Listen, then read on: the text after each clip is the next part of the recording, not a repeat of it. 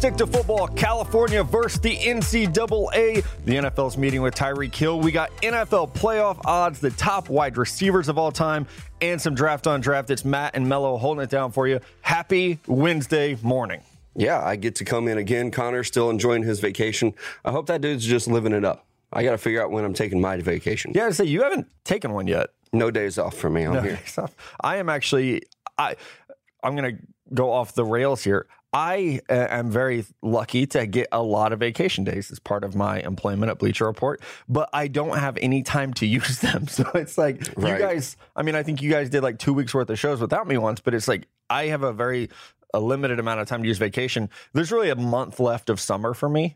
And for you. And then it's like, well, it's football season, so we got to jump into it. So I might be scheduling myself a little more vacation when Connor gets back. Hey, if you got the days, use them.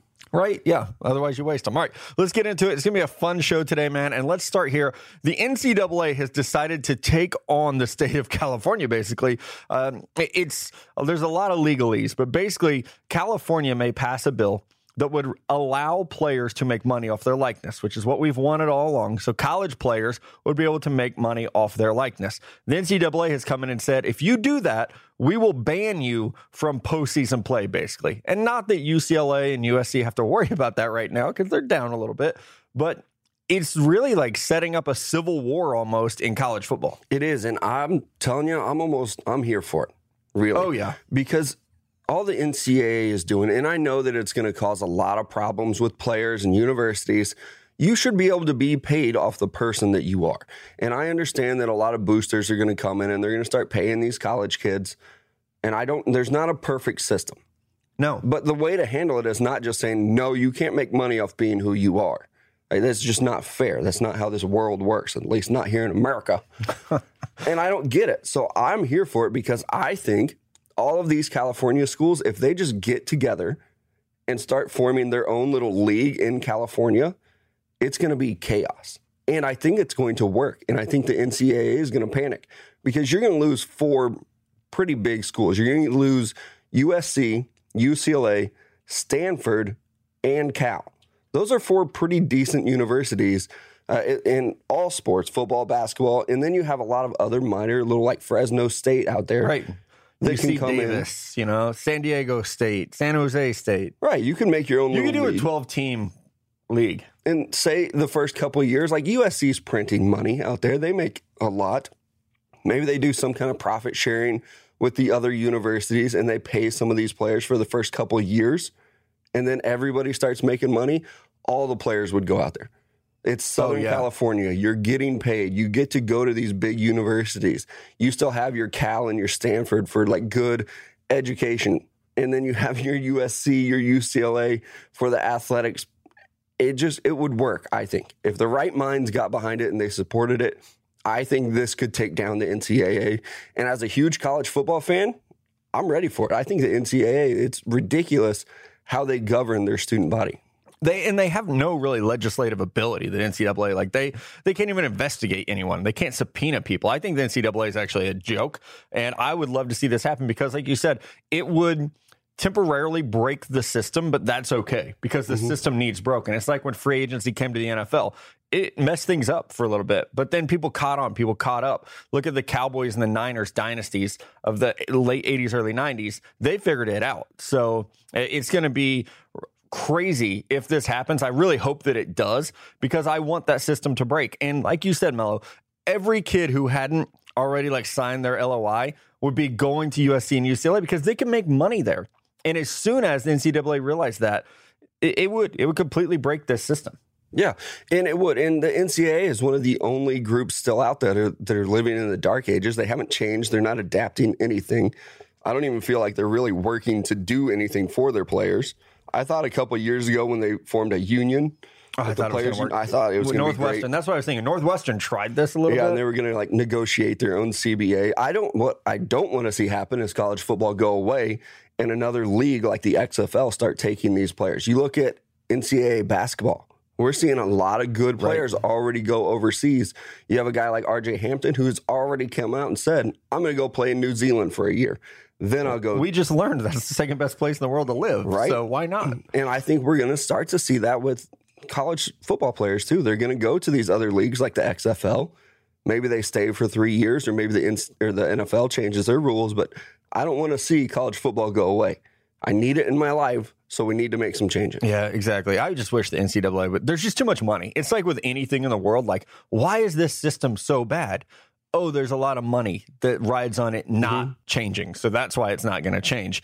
I do want to shout out something that is changing, and I buried the lead here, but by the time you're listening to this, BR Gridiron will have launched. And this is a big deal. It's very important to me and you, very important to Connor, to the Stick to Football universe. It's very important if you're a fan of the NFL. BR Gridiron, Twitter account, Instagram account, but it's also an initiative from Bleacher Report that we're going to see football get promoted heavily. And it's like, I know you're listening to this, like, you guys do a football podcast 3 times a week. Football is pretty important. How much heavier can it be? It'll be heavier. Guaranteed. It's going to be a ton of fun. I'm really excited about what this means for my career. I'm very excited about what it means for you and Connor for this podcast. But when you're listening to this, pull over on the side of the road, stop running on the treadmill, whatever you got to do. Get on Instagram, get on Twitter, follow BR Gridiron. It's also, I'm going to be a lot more active in the Bleacher Report app, answering questions, talking shit. So you guys are definitely going to want to download that. If you want more of me, basically, and there is more of me to give, then you want BR Gridiron and the BR app. I think, Mello, you need to get in there, do some Q&As. That'd be great. Hey, yeah, whenever they want me to. Let's talk to Paige, get Mello in there doing a little bit of a Q&A. You doing a Q&A would be amazing. I think it would stray away from football very, very quickly. Yeah. It'd be like, here's a 2019 college football preview Q&A. And people are like, what's your favorite barbecue sauce? Yeah. I mean, I've gotten some weird questions in the DMs before. Obviously, when we had a different segment on here, they happened all the time. But they still come through, like, every once in a while. It'd be like, I know you guys don't do this on the show anymore. Still need it. Here's this weird random ass question for you. All right. The NFL is going to be asking some random questions. They're meeting with Tyreek Hill in Kansas City, which is somewhat unprecedented because the Child Protective Services, it's still, I believe they have closed this investigation. And there's, I hesitate there because there's been some ambiguity about what is happening with this investigation. I believe they've said it's a closed investigation. I know the DA there said it's a closed investigation, so maybe I'm crossing my wires. But the NFL will come to Kansas City to meet with Tyreek Hill. And this is interesting to me because I know a lot of people were upset with the Chiefs saying, why didn't they talk to his fiance to get to the bottom line of this? One thing I had been told when he was coming into the NFL, when Tyreek Hill was coming into the NFL, and I've heard this about a lot of other players, is NFL teams cannot question someone who is deemed, you know, a defendant or a victim, because it can be seen as intimidation or tampering. So, you know, if you're, say you and I get a job run in the Texans, they have an open GM job right now. We want to draft a player who's been in trouble before. We want to draft Puka Williams. We can't talk to anyone that he has had, you know, an incident with, allegedly or proven, because it could be seen as us intimidating or tampering with that witness. So the fact that the Chiefs are going to come to Kansas City and meet with Tyreek Hill is interesting. I wonder if the league is going to try to interview his fiance. A lot has come out about this, and I just personally, I don't want to speculate. It seems like a terrible deal all around. A lot of people are at fault. A little boy is, you know, not in a good situation. That's what matters most to me. But it does seem like from a football perspective, we're going to get some clarity soon-ish on Tyreek Hill. Yeah, and I think a lot of people have been waiting for this. And like you said, the DA or whomever it was, they've said there's no case here for this last incident they had. And honestly, I'll go on record. I think Tyreek Hill's probably a piece of shit person. Like, he's made some mistakes in his past. I'm not going to defend him at all. But this situation that they have right now, it seems very weird. There's a lot going on that nobody knows the details about. So I think that's why the Chiefs, and I think that's why the NFL has kind of stood back and said, we're going to let the justice system do their part, and then maybe we'll come in. And it sounds like that's what they're doing now. Yeah, it is. It is just a weird situation. And I know a lot of fans are saying, when is there going to be clarity? When will we know if he's playing this year? And I think people want to know because he's one of the most exciting guys in football. I think people want to know for fantasy football reasons. Yeah. I think people want to know for, we have to play the Chiefs this year and we don't want to have to mess with Tyreek Hill. So I think there's a lot of different angles that people are looking at this from. And I'll just say, like, I'm not going to have an opinion about this until the facts come out, and they probably won't ever. I have been guilty in my younger days of having an opinion about something, about a player, and the facts haven't come out. And I'm not saying that to deflect. I'm not on either Either side of this, I agree. If this 3-year-old is getting abused, fuck them both. Put them under the jail. I'm okay with that. But we got to wait and see, because even within the last month, it seems like other information has come out. And I do think it's like anything where both sides are just leaking things. I do think that he's going to be looking at least a 4-game suspension. You would hope. Even just for the recording that came out earlier in the summer, late spring, like I think he's going to be looking at a 4-game suspension at minimum. Yeah, I agree with you. I think there's going to be some mistime for Tyreek Hill. Has to be. The NFL came out with a study came out, not the NFL's, that ranked NFL fan bases. And I like things like this. Like, oh, this is kind of cool. So I thought I would take a look at it. And I really thought this was surprising. The study basically hates Missouri because Kansas City was ranked 31 and the former St. Louis Rams were ranked 32. Our adopted hometown of Nashville, Tennessee was ranked 30th. Now, I didn't even notice that. Like I started at 32, got to 31 and stopped reading. So it's this dude, and he's really smart because he's a professor. And he said that allegedly he uses data, attendance, revenue, social media following, and road attendance. So I don't know how using that, the Chargers aren't 32. So because basically he just said who has the biggest fan base, not the best fan base. Yeah. Because you look at social media following, okay, that's like numbers. I'm sure he's not looking at just interactions. And even if you are, that's still quantity over quality. Yeah. So 3 measurements of fan engagement: fan equity, I don't even know what that means, social equity, and road equity.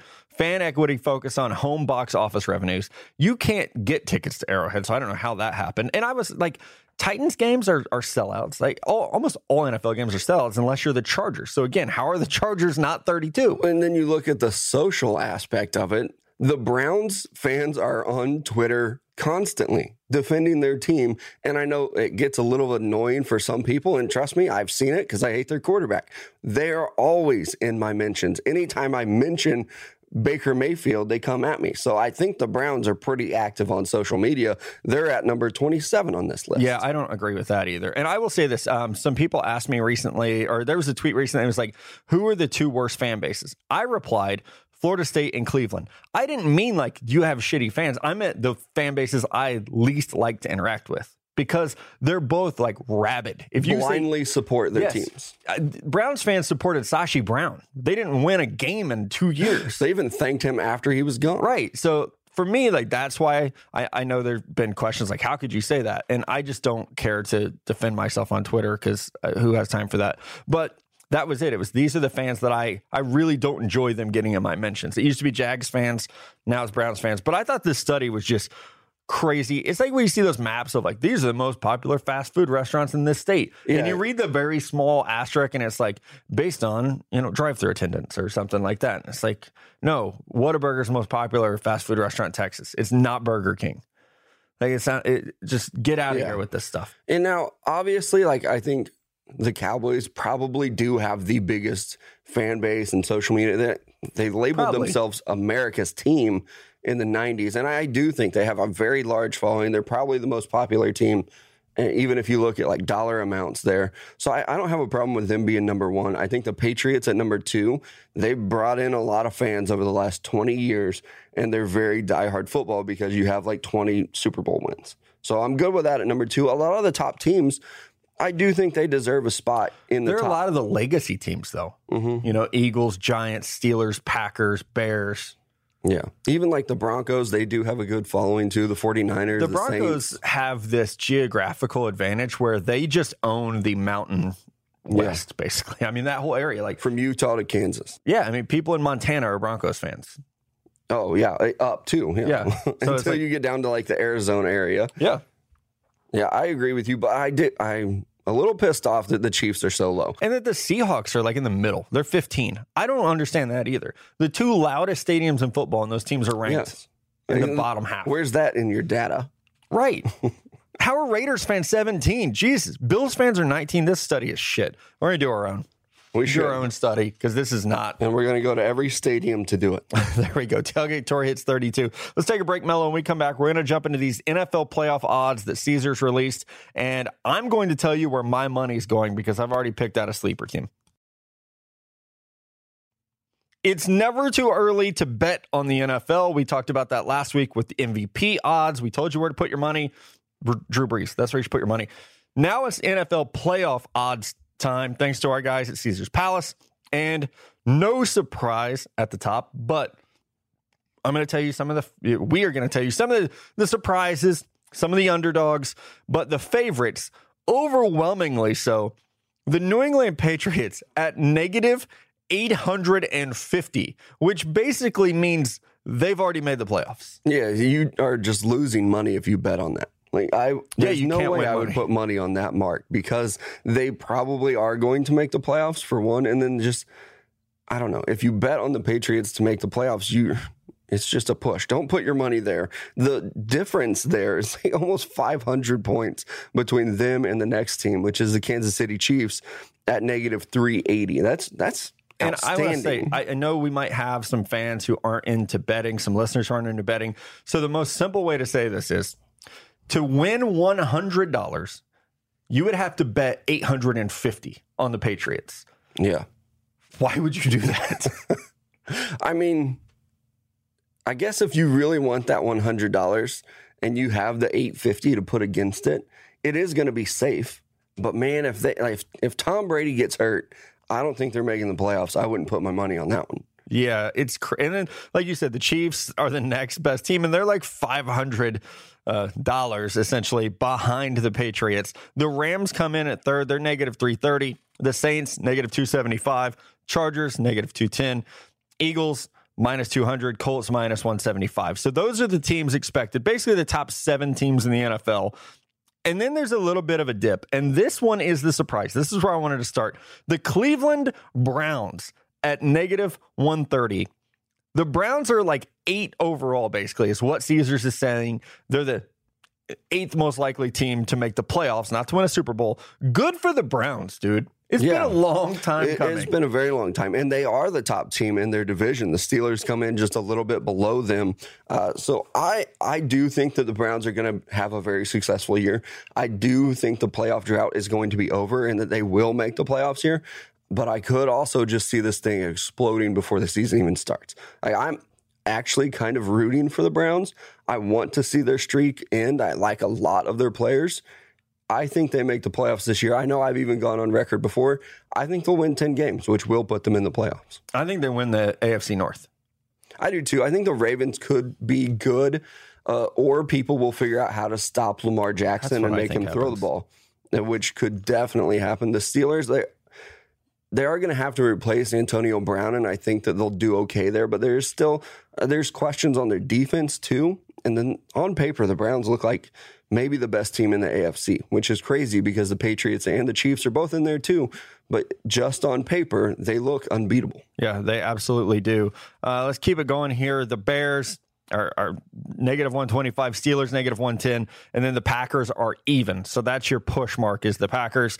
And that basically rounds out the teams that Vegas thinks will make the playoffs. If you take the top 12 teams out of here, that's essentially what you're getting. Yeah, and I don't think there's really any surprises. Maybe the Browns, except for me, because I think they're going to be successful. One team that maybe shocks a lot of people is the Seahawks. I think are kind of low. They're plus +140. A lot of people talking about Russell Wilson. He's better than Andrew Luck, all that business. I think they're kind of low for a team that a lot of people like. Yeah, I think it's just a lot of questions about the defense. You know, they've like, now you lose Earl Thomas, you lose Frank Clark. There's a lot of turnover. Lost your receiver. There. Right. The Cowboys are +110. Vikings plus +110 as well. The Falcons are plus +140. So those would be like your wildcard teams. You mentioned the Seahawks. So they're the Texans, surprise here, plus +150. And I think that they're a team that is, and maybe I'm crazy, and I know I've been talking about this a lot lately. I just think Deshaun Watson and J.J. Watt and Nuke Hopkins, I think they're good enough to win you a lot of games. I know the offensive line is going to be young. There's going to be a lot of turnover there, but this is a good club. The Ravens, plus +185. The 49ers, my team, plus +230. And this is actually, I think, where they belong, about the middle of the road. Do you remember last summer there was so much hype? Niners are going to win a Super Bowl. They're going to win the NFC West. Garoppolo's I think you were leading that charge. Yeah, I remember. I believe I was. This year, I firmly believe they are an 8-8 team. I think last year I said 9-7. I think I came off it. The verdict's still out on me for Garoppolo because I do think he played very well in those 5 games that he was healthy. But then what we saw in limited action last year was not good. So I do want to see what kind of quarterback he's going to be. A lot of those guys who have sat behind Brady, and I know you expect them to, like, okay, they're going to be great. They've had that Belichick tutoring. They've worked with Brady. A lot of them don't turn out to be that good. And I think Jacoby Brissett, he could still maybe do something. But right now, we just don't know about these guys. And history will tell us, Ryan Mallett, they're not going to be that good. Even if you pay them a lot of money, none of them have found success. Matt Castle was decent. For 1 year. Yeah, which is what Garoppolo's done so far. The Niners' defense is so good that I think that could make up a difference. You have the Jags, Panthers, Titans, Jets, Giants, Bills, Broncos. And then here are my 2 sleeper teams. If you want one NFC and one AFC sleeper to put some money on, if you have $200 laying around, I want you guys to do this. Take a flight to Vegas, or I don't even know if you can bet online, depending on where you live.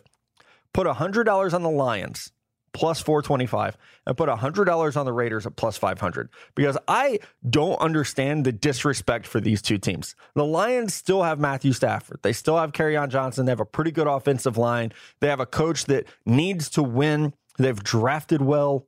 You're going to get impact from this draft class. I think the Lions are a smart bet. You've heard me talk about the Raiders a ton.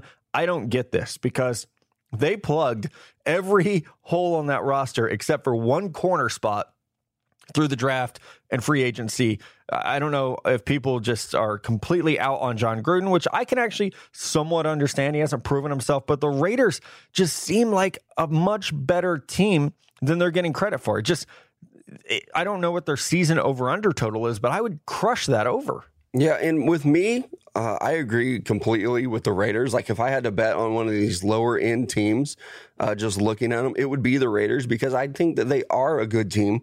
And Carr has been surrounded with not-so-great talent and people that needed a change of scenery like Cooper. I think they could be very successful, too. I think, putting Antonio Brown on that team, I do think they drafted well, and I think they drafted for guys that are going to come in and perform right away. There's no sitting and waiting for these edge rushers that they have or the other players that they picked up. They went out, they drafted winners that can contribute on day one. So I think they're looking for success right now. With the Lions, I like the Lions too. I like Stafford. That's one hell of a division. Might be the toughest one in football because you have the Vikings who have been very good and everybody thought they were one quarterback away and then they went and got their quarterback. So we'll see how that works out in year 2 with them. I mean, the Packers and the Bears could be 2 of the best teams in the NFC. So I think they are going to be very tough, and that's why you see the Lions so low. They're going to be the 4th team in that division. Somebody's got to lose games, and I think it's going to be them. Do I need to remind you they drafted TJ Hawkinson and Isaac Nada?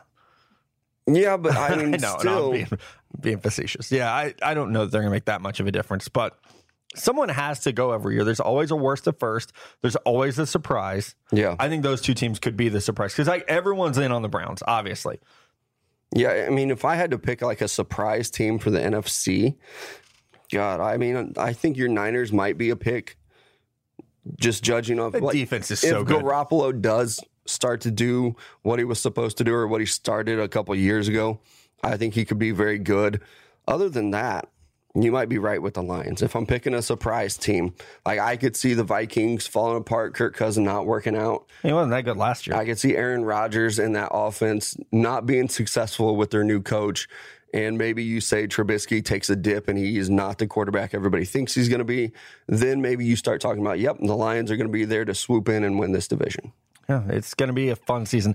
This is the most excited I've been for an NFL season since Kaepernick was with the Niners. Since they had a quarterback. Right. Yeah, I mean, it really is.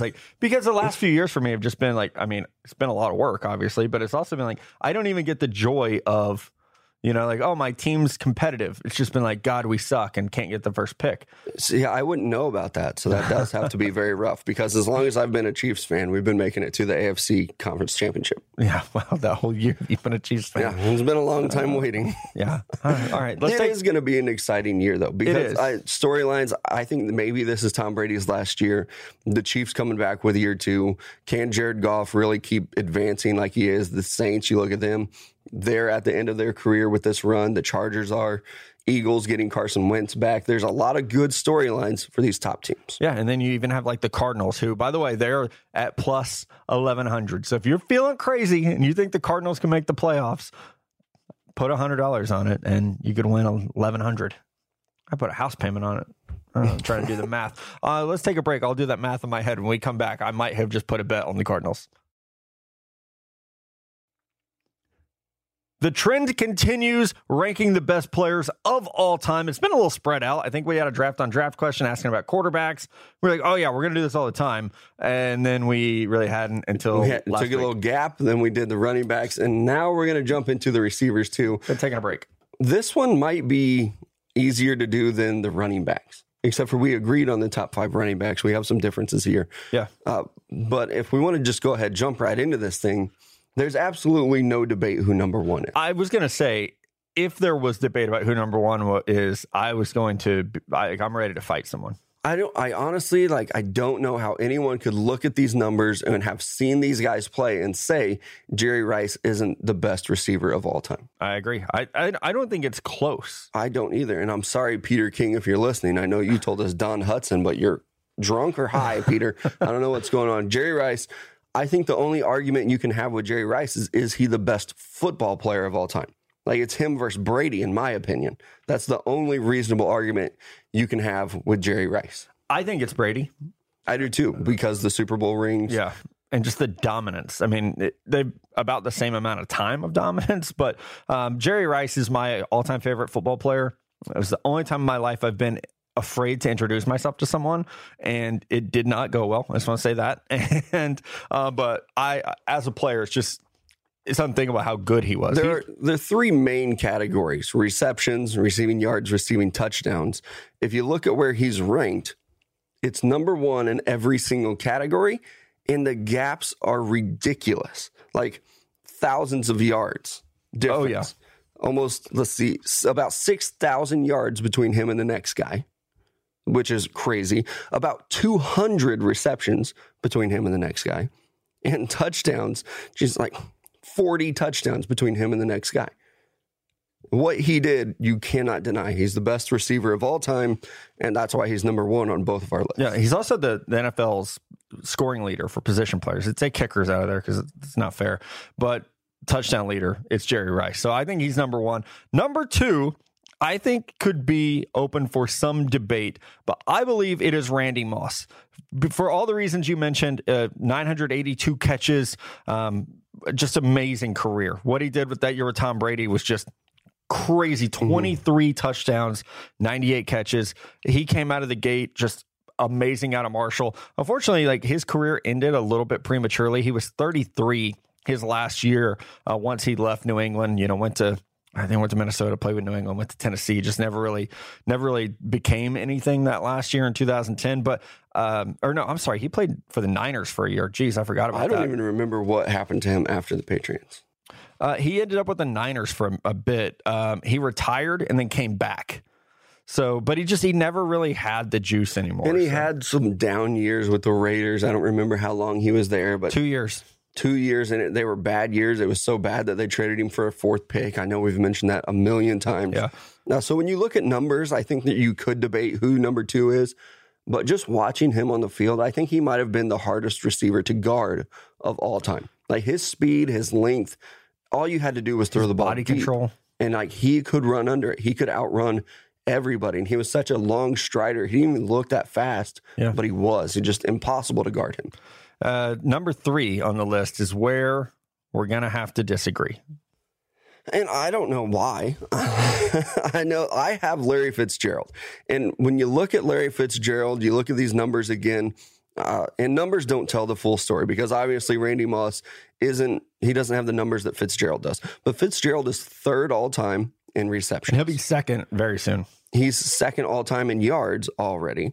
And he's sixth all time in touchdowns. And he's done it, I think, with some pretty mediocre quarterback play. He had Kurt Warner, who I think was great.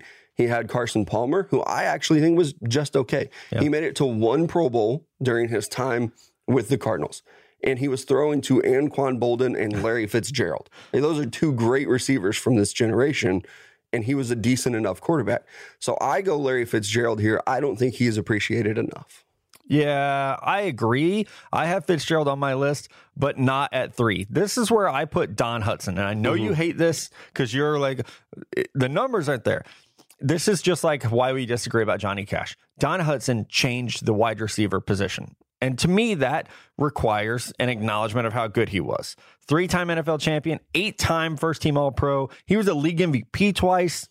I mean, he made the wide receiver position what it is today, basically. Yeah, for me, and it's not even about numbers. I think the guy was even a 2-time MVP. It's that I have no idea who he is. So for me, I can't put him on this list because, A, I don't even know who he played for. I don't know what number Packers. He wore. I never saw him. I never saw him on highlights. So, I went with just a more recent list. I'm sure that he was great, but I never saw him play. I didn't even know who he was until 2 years ago. Yeah, he also played kicker, and he also played some defense. Yeah, one year he led the NFL in interceptions and catches, I think. And I think if you say he was the first go-to receiver, he was the first guy that created the position, I actually think he's an outlier. I think Jerry Rice created the number one target, the receiver, because if you look at afterwards, nobody was like, damn, we got to get a receiver in here. Look at what Don Hudson's doing. It was when Jerry Rice got there, everybody was like, holy shit, if we had a good receiver like this, we need to go find one. We need to use him. With Don Hudson, it was just like, well, that guy's doing it. Nobody else is. We're going to keep running the football. I think he's like the Mickey Mantle. Again, I don't know because I didn't watch him. Okay, well, that's number 3 on my list. Number 4, this is where I have Chris Carter.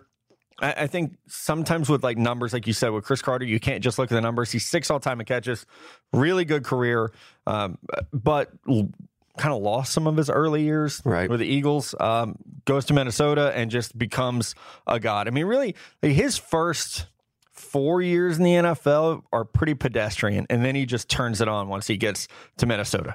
Yeah, and I didn't appreciate Chris Carter enough when he was playing. I always thought he was kind of a douche. I don't know. I just didn't like him. But, man, he was good on the football field. His hands and making some of these catches, him and Odell are up there for probably the best hands ever. Yeah. Just the circus catches that he could do over the middle. Very good receiver. I loved him. And, you look at this roster here. The Minnesota Vikings at one time had 3 of my top 5 receivers. They had Randy Moss and Chris Carter together. And, oh, by the way, Larry Fitzgerald was on that field, too. He was just like a 10-year-old ball boy. That's so great. 3 of the top 5 receivers at all time at one time in their career. When Chris Carter, it's 94, 95 is peak NFL for me. Basically, you can ask me anything about the NFL those 2 years, and I can tell you. He had 122 catches in 94, and he had 122 catches in 95. I always thought that was the coolest stat ever, that he had back-to-back the same amount of catches. And that's not... It's a good amount of catches, but for back then, it was ridiculous. If you caught 100 balls, it was crazy. Now, 100 catch receiving, that's a good year, but you still might not be top 5. Number 4 on your list, who does this go to? Number 4, I went with Terrell Owens. If you could have reined him in as a personality, I think that he was one of the most gifted receivers that we've ever seen. With his size, his speed, learning under Jerry Rice for a couple years. I actually think the reason why he's not on your list is because his days with the 49ers. As weird as that sound, I think his days with the 49ers made you not like him. Yeah, I don't like him. I know. Yeah, I really, really don't like him. As a person, he was a good receiver. I remember the TO who dropped a lot of passes and had alligator arms and was afraid to go over the middle. He redeemed himself that one catch against the Packers in the end zone where he just got smacked and he's crying. His game-winning touchdown. It was a big moment. But I don't like him. I don't like how he was with the Cowboys. I don't like how he was with the Eagles. So he's one of those dudes that, and I love outlandish players now. I think Jalen Ramsey's hilarious. I love Odell. I just didn't like T.O. because it felt malicious. And yeah, he attacked Donovan McNabb. Yeah. And the working out in his driveway and all that other shit, not going to the Hall of Fame ceremony. This guy probably really barely got into the Hall of Fame the last time around, and then you're going to make a joke of it by not going. For me, if you're not dead, you either have to go or you're not in. Yeah, that's exactly how it should be. So that's number 4 for you. Number 5, 2 players that have already been mentioned. I went Larry Fitzgerald here. His numbers are incredible. My only argument with him, I don't know if he's ever been the best receiver in football. I think there was you could debate him early or mid-2000s with him and Andre Johnson. Yeah, maybe. But even then, I think Andre Johnson might have gotten the nod just because he was seemed a little bit faster. Larry Fitzgerald's just been a guy who's always kept his name out of the news. He's showed up. Incredibly consistent. Yep, done his job, been good. You don't see him do a lot of interviews or anything like that. Kind of a quiet guy, and maybe that's why he doesn't get the appreciation. Yeah, but I mean, since drafted in 2004 until now, I don't know that he's ever been the best. Now, his consistency, his longevity, that all deserves a ton of praise. Like, that doesn't get looked at enough. And the fact that, you know, the guy was 33, he led the NFL in catches with 107. The next year, he had 109 at 34. So he's beating Father Time in an era where 30 is kind of the breaking point for a lot of receivers. After that, you see guys get old and washed up pretty quickly. He's just out there continuing to do it. So I love Fitz. He is, to me, the consummate professional. Like, that's how you handle yourself. If I were a coach, like, talk about Odell. Like, Larry Fitzgerald's the polar opposite of that. And it's okay. Both can work. But I love the, I'm going to catch the ball and I'm going to hand it to the ref. Like, yeah, he just gets it. Too. And he's so big. And I don't know. He's one of my favorite receivers. And maybe I'm overvaluing him at 3. But I really like what he does on the field, how he handles himself. Like you mentioned with T.O., like, there's a big difference there. They're polar opposites. Are there any, like, honorable mention guys that we missed? Yes. I think Tim Brown deserves honorable mention list. I loved him. Marvin Harrison. Not the greatest person off the field, it sounds like, which I had no idea about as a player. Never would have guessed it when he was fifth all-time in catches, third all-time for receivers, because Tony Gonzalez and Jason Witten are up there messing things up. Right? Like, honestly, though, you look at Tony Gonzalez, he almost needs to make our list. We almost need to talk about him. He's amazing. Yeah, the numbers that he's put up as a tight end, he's second all-time in receptions. He's the greatest tight end I've ever seen. I know people are going to be like, oh, Gronk. Nope. It's Tony Gonzalez. No. And like Gronk, yeah, very gifted athletically, but Tony Gonzalez was better. Like he changed running, the position. Yeah. The way he caught the ball, he could take the top off, run the seam. Like you see what Gronkowski's done the last couple of years. That body couldn't hold up over time. I think you have to argue that. So I don't think there's any debate. Tony Gonzalez, easily the best. One thing that's hard with ranking wide receivers is like I'm looking at the top 25 leaders in catches. They're all current to recent guys. Like Art Monk is probably the oldest player on there. His career ended in 95 and he's 20th all time in catches. I believe there was a time where he was the all time catch leader and now he's been passed by 19 people. Yeah. I mean, Wes Welker is 22 on this list. Right. So it's like, you can't just look at the numbers because so many guys are going to be up there who don't deserve to be. Like Michael Irvin, 39th all time. And I would say he's probably a top 10 receiver.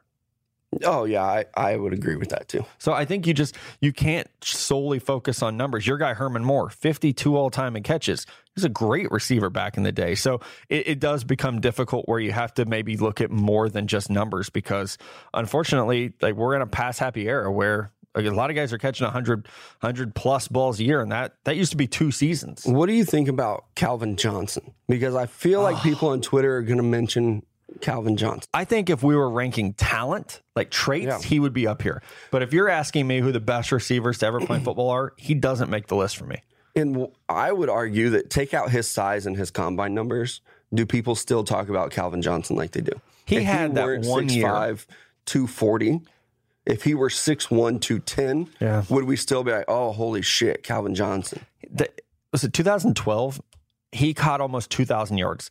To me, that was the year Stafford also threw for 5,000. So it's like, but he only caught 5 touchdowns that year. That always blew my mind. How are you going to catch 122 passes and 5 touchdowns? So I don't know with Calvin Johnson. I like him, really good. But I think if you took out his size in this, oh my God, he's such a freak, people wouldn't talk about him as highly as they do. Yeah, and he didn't last for long. He played 8 years. Yeah, 2007 to 2015 is as long as he played. Yeah, I don't know. I think Julio's better. I do too. I like he as a gifted athlete, what he can do. And again, not to keep harping on it, I don't want to feed a fed horse, but Calvin Johnson, everybody just saw this huge guy that looked like a tight end that could run a 4.3, and they freaked out over it. Very good receiver. I think you could argue that he was one of the best in the NFL during his time, but I think he gets overrated because he was so big.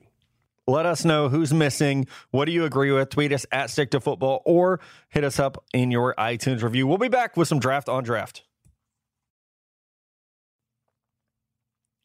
Do not forget, before you're done listening to the podcast today, I want you guys to do me three favors. Go to Instagram, follow at BR Gridiron.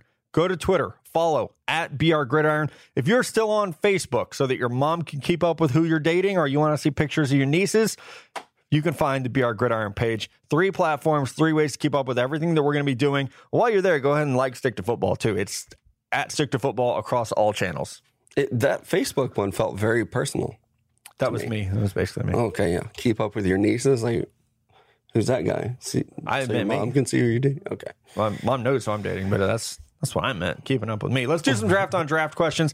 A lot of fun ones. Our guy Kyle Krzyzewski. I don't know how to say your name, Kyle. Which great NFL wide receiver has had their career success handicapped the most by mediocre to bad quarterback play, past or present? My vote would be AJ Green. This is very topical because we're doing the top five receivers of all time. I think AJ Green is a really, really good one. Larry Fitzgerald, you mentioned, probably a very good one as well. Yeah, and even he had like some Pro Bowl quarterbacks with him. I agree with you with the A.J. Green talk because he was one of my favorite receivers, probably still is one of my favorite, and he's been playing with Andy Dalton. Like he's not been great throughout his career. Another one that I would mention is Andre Johnson, who we talked about a little bit before too. Like he never really got it going with any good quarterbacks. He's probably played with like 8 different ones, and I think he was one of the best receivers, at least talent-wise. I would have liked to have seen him get to play with more talented quarterbacks and see what he could really be in a good system. The most obvious answer here, though, it's Herman Moore. The dude had to play with Scott Mitchell. Yeah, Scott Mitchell. Yeah, you had Herman Moore and Barry Sanders and still like couldn't get to the fucking Super Bowl. Yeah, Herman Moore was my guy. For those of you listening who don't get that, like I loved him as a kid. He was one of my favorite players. And I don't think that we ever saw his max potential. You know, another underrated one, unless I'm being just obtuse here. Andre Johnson. You said him, right? Okay, you said Andre Johnson. There's someone else I had on this. Brandon Marshall. Yeah. Just physically gifted and never got so many years with Jay Cutty that... Right, he just ruined him. Just wore him down. Does Julio make this list? I mean... Matt Ryan's good. Right. I do think he's another guy that maybe gets a little bit overrated because he was drafted high. He's been pretty good throughout his career. They made it to a Super Bowl. They were very good that year, but they also had a lot of good weapons on offense. Yeah. Keyshawn Johnson. No disrespect to Chris Sims. I think they were together. But I meant like with the Jets, you know, like, oh, Neil O'Donnell. Right, right. It seems like more of an old school problem. New school it is definitely A.J. Green. Oh, for sure. Like, I can't think of any other receivers right now. AB with Derek Carr. Steve Smith. Who'd he have at quarterback? He had Cam Newton for a little bit. I guess they actually played pretty well. Yeah. No one's going to hear that AB joke I made, so that's good. Let's move on. Bad. Yeah. I thought you were going to say like Odell with Baker Mayfield. Patrick Chamberlain, what is your go-to karaoke song and why? I don't have one. Like, I've sang karaoke maybe 5 times in my whole life, and I don't know that I've ever done it at a bar. I had a friend in high school who had her own karaoke machine, and we would go to her house to do it. Sounds like a load of fun. What's your go-to shower song then? Because I feel like it's kind of the same thing. Like all of them? I don't know. I sing a lot. I'm not trying to be like, oh, I don't do karaoke. I don't sing. Like, I sing all the fucking time. Right. I was probably singing when you walked in here today. I'll rock out Taylor Swift every day, all day. Yeah. Miley's my guilty pleasure. Yeah. I like Halsey. Miley. I'm into that. I like female pop. I do too. I don't really like male pop, but I like female pop. I don't think I do either. I can't name anybody. NSYNC. I do like NSYNC and Justin Timberlake. I like Timberlake. Yeah. That's about These aren't even guilty pleasures. No, like, I just like them. Yeah, I think I was listening to Ariana when I pulled up today. I don't care. I know you were banging it in the Jeep the other day. I was doing it again today. We're going to take the top off and we're going to do this. Yeah. Anybody in Joplin's got a problem with me banging Ariana, hitting 7 rings at the red lights, they can go fuck themselves. I really don't care. Charlie Meliska. I've had to debate this a number of times. Assuming they retire at the same time, who gets into the Hall of Fame first? Phillip Rivers or Eli Manning? One, both, neither. I honestly think that Rivers has had a much better career, but Eli has 2 rings. So I agree with you when you say Phillip Rivers has had a better career. I think he's the better quarterback, but I think Eli would get in first. Like if you had a decision to make, and you're like, all right, we can only let one of these guys in this year. They are going to let in Eli first. I do not agree with that. I think if you could go back and undo that trade, I think Philip Rivers leads that team to at least 2 Super Bowls as well. Like, I don't think Eli did anything very special. And Giants fans, maybe you're going to come at me here, but I really like Philip Rivers. And I'm sitting here as a Kansas City Chiefs fan today. I love Philip Rivers, though. His career longevity, they've always been injured around him. They've had pieces not work out. Even when they had LT, they struggled to find receivers that could go with him. They had Antonio Gates, but they couldn't find an offensive line. A lot of the members of the defense got hurt. Like, it's just never fallen into place for him. What's also interesting is they're very close statistically. And so I think the rings might be the tiebreaker. So Eli has about 1,300 more passing yards career-wise. Now, I think Rivers will last a little bit longer. And then when it comes to touchdowns, Rivers has 374, Manning has 360. So they're very, very similar statistically, just Eli has those 2 rings. And I think that is one thing that could hurt Rivers is when you look at his playoff performances, because I know several voters, and some of them do vote that way. Like, that's a big part of it for them. Mm-hmm. Now, I think Eli is going to get hit pretty hard on interceptions. And I believe that Rivers is much better with passing percentage. Rivers is top 10 all time for completion percentage. And I don't think that Eli is anywhere and close. You remember when people said that funky delivery would never work in the NFL? He'd throw too many interceptions, couldn't complete the ball. Eli's 40th all time for completion percentage. Rivers is 9. Yeah, there you go. And I know that's not like an end-all, be-all stat. It is very telling, though. And I mean, drops can affect it. A lot can. But I do think Philip Rivers. I think this might surprise you. Philip Rivers has a higher career completion percentage than Steve Young and Joe Montana. And Tom Brady. Okay. The Tom Brady one actually really does surprise me. The other two, it doesn't surprise me that much. Even though, I mean, they invented the West Coast offense, which was a lot of check down, throw, short yards. But I love Philip Rivers. I do too. Really, really appreciate everything he's done. So Rivers should get into the Hall first. I think Eli will. Mm-hmm. What if you threw Roethlisberger into this mix? Roethlisberger gets in first.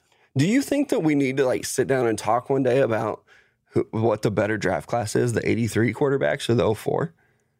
No. Who all was in 83? Elway, Montana, Jim Kelly. Never mind. Yep, it wins. Yeah. It's just 2017. Is probably second. But 2017... Trubisky, we'll Mahomes, Watson. Yeah. It's too early, but keep an eye on that one. STF The Ocho, great account, I think. It is a fan account. I'm pretty sure it is. I still don't know if they like us. They need to tweet us so we know whether or not we can really go all in and support them. It's probably just the whole Paw Patrol dude just came up with a new name. And it's the burner account for the Stick to Football Hall of Fame, which it could happen. I think Dan Barnes needs another burner. Those guys are all fighting, so it's pretty funny right now. Top 5 movies that you regret spending money and taking time out of your day to go see in a movie theater. So I remember one time you and I went to see Crouching Tiger, Hidden Dragon, which was like a kung fu movie, and we were pretty excited about it until we got there and realized we were going to have to read subtitles the whole time. Like, as 2 kids, you were probably in high school. I don't even think I was in high school yet. I just wanted to see the action. I didn't want to have to worry about reading the subtitles the whole time. I really, I would have walked out of that theater. So I've walked out of a theater one time, and it was because the girl I was dating, we received Minority Report, and she was like, "This is the dumbest movie ever, we're leaving." And I was like, "Oh, well, I'm leaving with this." So the worst movie I've ever seen in theaters, and the only time I've been like, I can't believe I wasted $25 or whatever, was the Dark Tower movie. Which really is, I don't know how many of our loyal listeners know, but that book series is my favorite. I'm a gigantic Stephen King nerd. And the Dark Tower series, I have a huge tattoo of that series on my right arm. And I was so geeked for the movie. And then the casting came out and I was like, God, I don't know about this. And when I went and watched the movie, myself and several other people booed at the end. And I didn't read the books, so I thought the movie was just okay. It felt very rushed, even for somebody that didn't read those books. It felt like they were fitting all this stuff into one movie when it should have, you should have tried to make it a trilogy. They're making it a TV series, and I'm excited about that. Yeah, we'll see. The Stand is going to be one too. I think they're both on CBS All Access. Yeah. Not to plug CBS, but I think they actually just bought the rights to all Stephen King books and we're going to make these TV shows. I mean, I would have liked it better or at least felt better about it if it were HBO. Or Netflix. just because I feel like with Stephen King, putting that on CBS is going to be difficult. Yeah. Yeah, it's going to get watered down a little bit. Dakota Cox, who's the biggest candidate for a sophomore slump from the 2018 draft class? I tried to like really think hard about this one and not just be obvious. I think it's Bradley Chubb. Yeah. I don't know how he could possibly come out and have another double-digit sack season. And I know some of those sacks that he got last year were a little bit more like created by Von Miller, and he just cleaned up. But the dude had 12 sacks last year. Yeah. I don't see that coming again. I could honestly see Saquon taking a dip and going back. I mean, the guy won the Rookie of the Year. But I think that offense is not going to progress. You lost the best receiver in the NFL. You have an aging quarterback. And even if he doesn't start all year, you have a quarterback that a lot of people thought shouldn't be drafted as high as he was. I am leading the fan club for Daniel Jones now, but I don't know that he's ready to have success next year, which means that he's going to have a lot of pressure on him at the running back position. And that's a very hard job to do if you don't have anybody around you.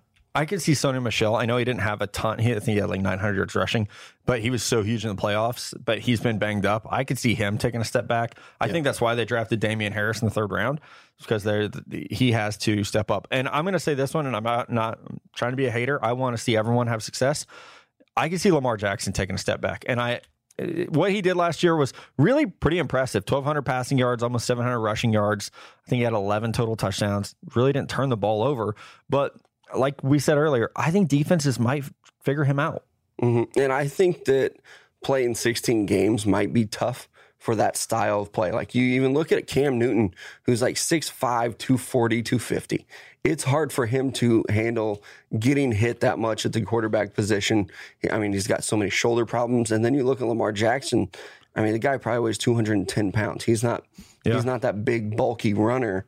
I still have a lot of questions with that and how it's going to work out. Darius Leonard almost has to take a step back statistically. Yeah, leading the league in like tackles, like 111 tackles, 2 picks, and 7 sacks. Yeah, that's a career year. Yeah, I mean, if he tops that this year, maybe he's the best linebacker of all time. Right. Then we got to maybe start talking about him as at least the best linebacker in the NFL. So, is there anyone that you think could just step up and like have a good year? I would like to see Sam Darnold do it. I wasn't that impressed with the way he played last year, and he doesn't have a lot of targets around him. So maybe a guy like Le'Veon Bell coming in there, taking some pressure off the young quarterback. I would love to see Sam Darnold do it. Same. He was so good at USC. So good. I mean, I loved him. He was my QB1 that year. Same. But I think he definitely needs to step up this year. Yeah. I want a healthy Denzel Ward. That's my wish as well, because I love watching him play. 2 more questions. Kevin Molina, besides Grant Delpit, what other safety prospects could go in the first round of the 2020 NFL draft? I don't think any. And the first round makes it tough.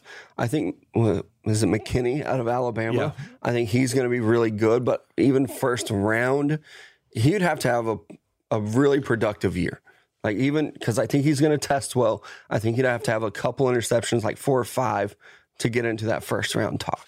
Georgia has LeCount, I think his name is. He's pretty good. J.R. Reed isn't. They also have him. Stanford Samuels at FSU is pretty good, but I don't see any of those guys as first rounders. Jordan Fuller from Ohio State. Yeah, I get that one surprised me. Gilliam, is that his name out of Notre Dame? Gilman, yes. My computer is not working and won't connect to the internet, which is why I can't look these guys up right now. You're doing a good job. I'm scrolling through a list. Yeah, just off the top of my head, like he had a lot of tackles last year. Maybe, I mean, we've seen guys like that not fall, but rise into the second round at that strong safety position. Mm-hmm. Seems like the Steelers did it before. Maybe he could get up there if he tests well enough. I don't know if he's like Darnell Savage run a 4.3. Yeah, and then like, boom. Yeah, he was the 6th safety on a lot of lists, and then it's like, oh, well, he's going first round. Last question, Jeff Jackson, the second. If you were starting a new NFL team, what city would you be in? Jersey colors and name. City-wise, I feel like I'm a homer here, but I'm going to say Austin. I think that Texas is big enough to support another fan base, or maybe even San Antonio. You know they love football in Texas. The Cowboys have more than enough fans that they could maybe lose some to the western Texas area. So my answer was going to be San Antonio, and I would just say the San Antonio Outlaws, and I want them to be, like, they got to be black and gold. Black and gold, I think, is a hard color scheme to beat. Yeah. Like, when we changed our logo, that's the one that I was kind of fighting for. Oh, yeah. In the school that I teach at, the color scheme's black and gold. There's actually a team in Texas, and it's like a 14 and under, and they're called the San Antonio Outlaws. And I only know that because I Googled it. I was like, I don't know if anybody using this. And their uniforms are pretty cool. So, so just take them and graduate them up. It works. Just loop them. And every year that they get older, we'll just bump them up. They'll be a college team for a while. And they got like the O's on the shoulders. Yeah, and then they'll take over as an NFL team. Yeah, but they're black. I think they're black and red, but it looks pretty good. It is black and red. Yeah. Nailed it. Getting smarter. I think San Antonio needs a football team. I don't think we'll see expansion. I think that they're going to be very happy with the 32 teams and the way that it works out with the playoffs, the bye weeks. I don't know that we'll ever, like, for a very long time, see expansion. Put one in San Antonio and one in Toronto. Yeah, Toronto, I mean, we should probably get up to Canada. Well, they just won an NBA title. They make them the Mounties. And they had a great fan base and supported that team very well. They really do. I don't know what the team name would be. Because, like, I don't either. Drawing a blank. The Maple Leafs and the Raptors are taken, and I don't really know what else to go with there. I don't know. This is a great iTunes review for you guys to get involved with, though. What would your team name be? What city? What color? What mascot? Basically, like, this, just create a team on Madden. That's what we're asking. Team builder. Team builder. All right. This is our show. We will be back Friday morning. I believe we're going to have an awesome interview with BR's Matt Hayes, talking about his Willie Taggart and Jimbo Fisher article that came out. Because, oh my God, read that if you haven't. We're going to dive into it with him. We got a fun show planned for you guys. Don't forget, follow BR Gridiron on Instagram, Twitter, and Facebook. We'll talk to you all Friday morning.